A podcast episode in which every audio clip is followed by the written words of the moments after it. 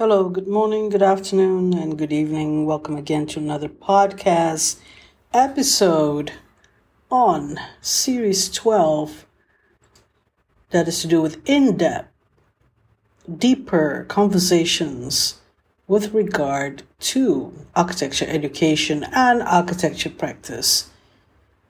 Well, I am part of a Facebook group, and there is a question posed to the group What is the one thing you would like to change in our profession?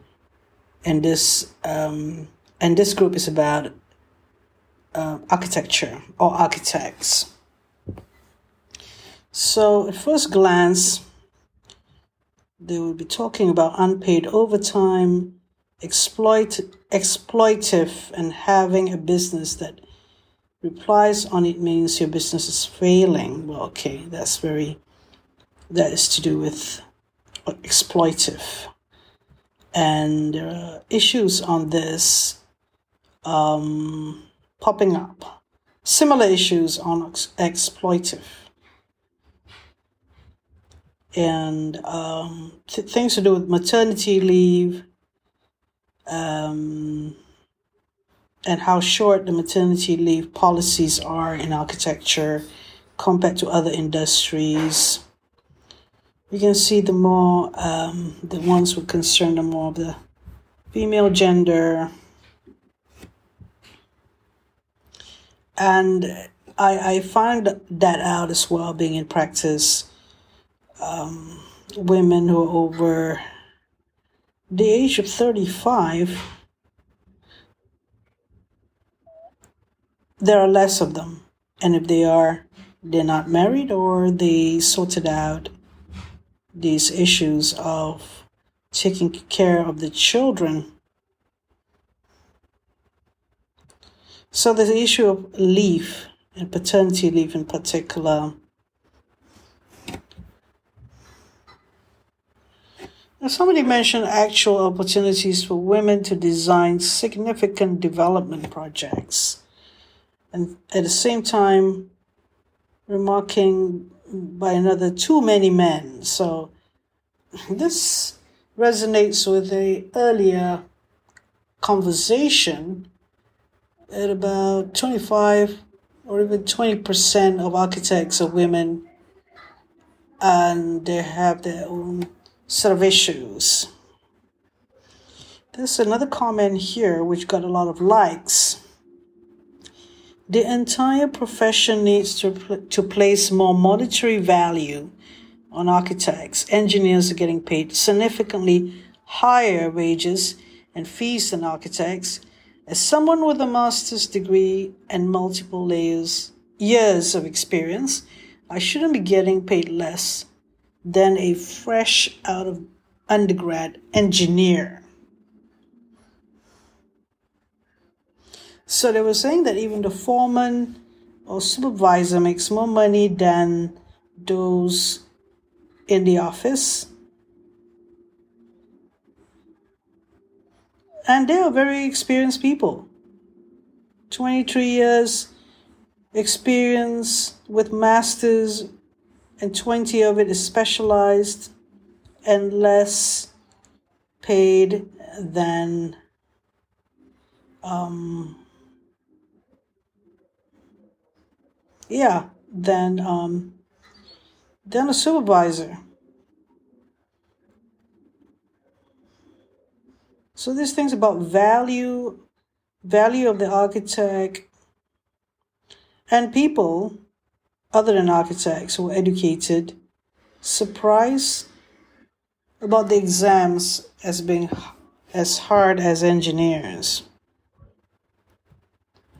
So there was this contradiction that the exams are harder or as hard as engineers, but the pay uh, the pay is less than engineers.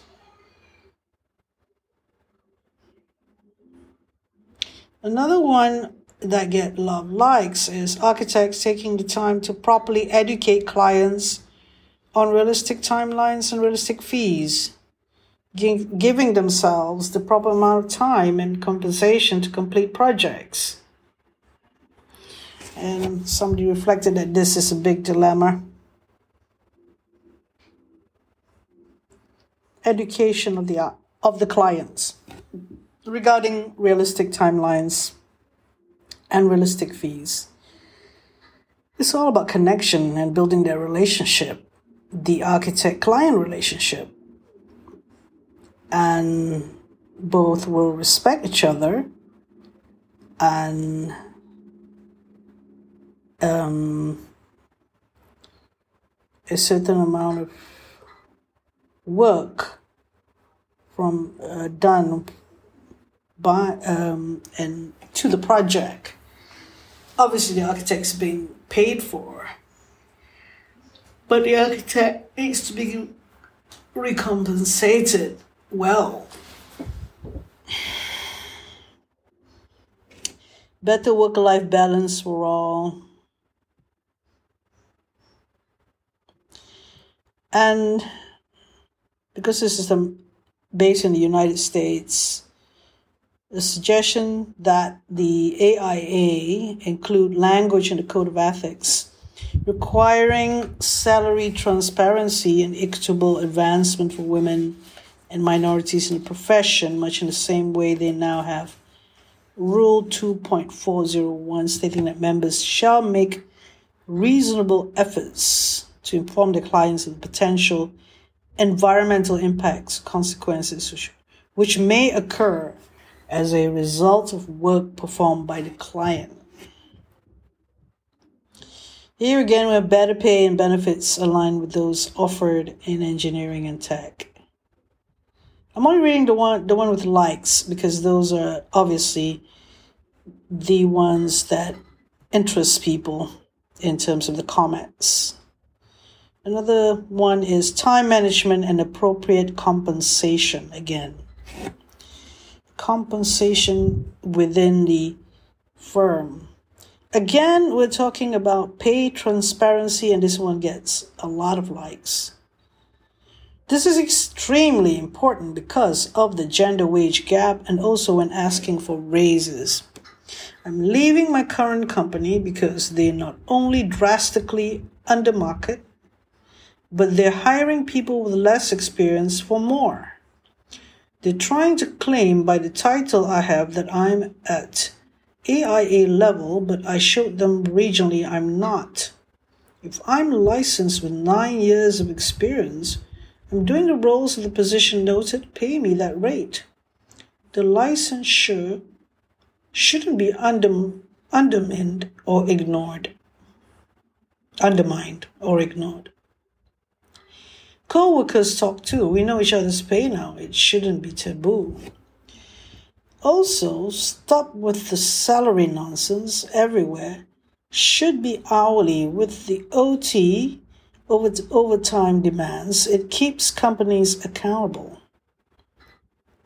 Also, the expectation that overtime is required or normal. I'm moving to a company that does this because it means I have the risk to request overtime and keeps me accountable to my deadlines too. Lastly, the idea that you have to be physically present to collaborate. Collaboration needs to be internet- intentional. I shouldn't have to exhaust myself because someone doesn't want to get on a five minutes phone call or text me. Let's plan for times and days People work differently so long as the job gets done and well. Who cares? Gosh. Yeah, okay. And lots of people are agreeing to this. And somebody's commented based on this. My first job in architecture was paid hourly and allowed to go 40 hours per week. This forced me to learn to increase my productivity instead of increasing my hours. It was an invaluable skill that allowed me to work incredibly hard and then clock out at 5 p.m. or 3 p.m. if I got in really early and not risk burnout. Important points indeed, and much of this, the right amount of pay, the, the felt justified the way the employee has been compensated, especially with regards to overtime and the routines and how to be much more efficient, much more productive um, in working out through the day. And this is something that the company bosses would need to think about or make sense of, make it policy, and make it known, make it transparent. Everybody knows, and seemingly fair how they see the job is done, how they they value. What behavior they value because everybody is kind of like the same the same sort of skills. After a while after a certain time everybody is having the same sort of skills. But the policies and the way it's managed by the company's directors would give a better satisfaction and the way people don't have to think too much about these things and they concentrate on the job and make all of them happy. Someone said, I was fired from my last position for sharing my salary amount with peers. I can't believe that. That's illegal. Says somebody else here, too.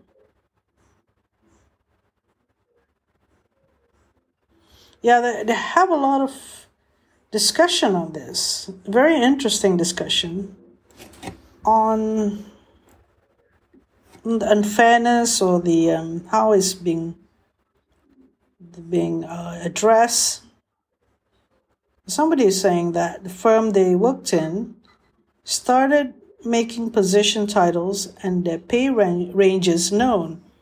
Makes a huge difference when someone goes to ask for promotion or raise, helps everyone know what they're working towards, and helps leadership understand if someone is meeting expectations definitely should be standard for any corporation more than 50 employees.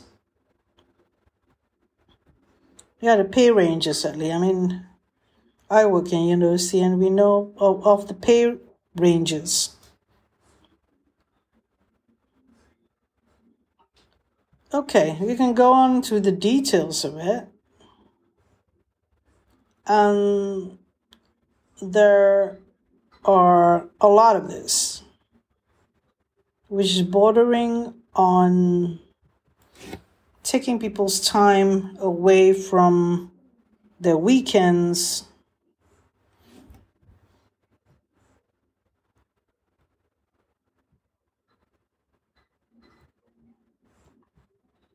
Okay, I, I shared that.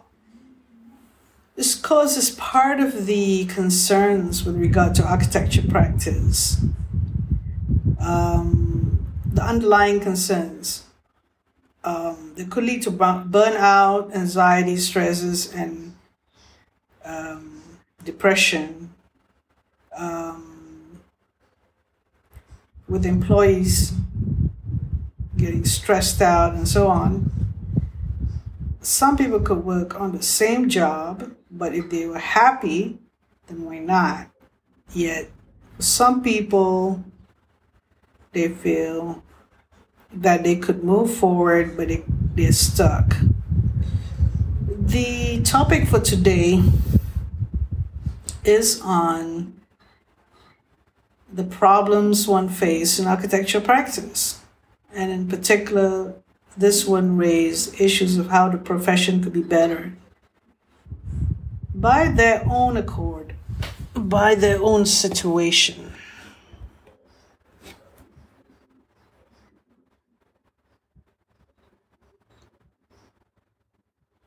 Much of the concerns in this Facebook group is to do with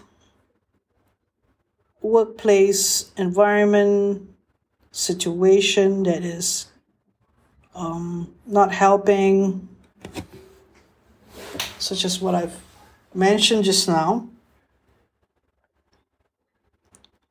and um, even something that is to do with their decision making um, and what people think about the decision making that I make. Like, for example, alternate careers. Due to changing life circumstances like having a baby and feeling that the person is feeling that they have been taken advantage of in the last job and thinking of an amazing opportunity to take a big leap and try other things. And drained of all things corporate architecture. There are quite a number of people do express getting out of corporate architecture and all the stresses related to it trying out something else. One could be self employed and do something related to architecture um, and having more control. So, yes, in conclusion, um, I did post this search that I did with Chat GPT, and I asked the question, "What do you know about women in, women in architecture?" And it says women have historically been underrepresented in the field of architecture. Recent studies have shown that only 20 to 25 percent of United States licensed architects are women. And that's where the stats came from from the chat GPT. Licensed architects. Uh, furthermore, less than 10% of American Institute of Architect award recipients are women. So they quoted who have been um, recipients of the award. And um, then I ask Are mental health issues prevalent in architecture amongst women, and it says research has shown that mental health issues are highly prevalent in the field of architecture, especially among female architects. Studies have found that women are more likely to suffer from depression and anxiety than male counterparts, often due to a combination of gender based discrimination, working long hours, and high physical demands of the profession. Um, additionally, women of architecture frequently experience stress due to gender specific expectations put forth by colleagues and clients. I wasn't really sure exactly what that means. A lot of people have um, commented that they felt it's true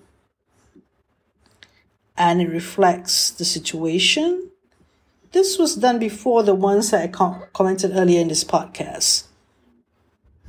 Yeah, somebody mentioned about the high physical demands, and I, I said, um, uh, possibly it's about site supervision, but, but that's just a discussion. And there was a comment that uses similar um, Chat GPT, and the person quoted that the what she got from uh, searching the Chat GPT is there has been a significant increase in the number of women in the field of architecture in recent years. Despite this progress, women continue to face challenges and barriers to entering and advancing in the profession.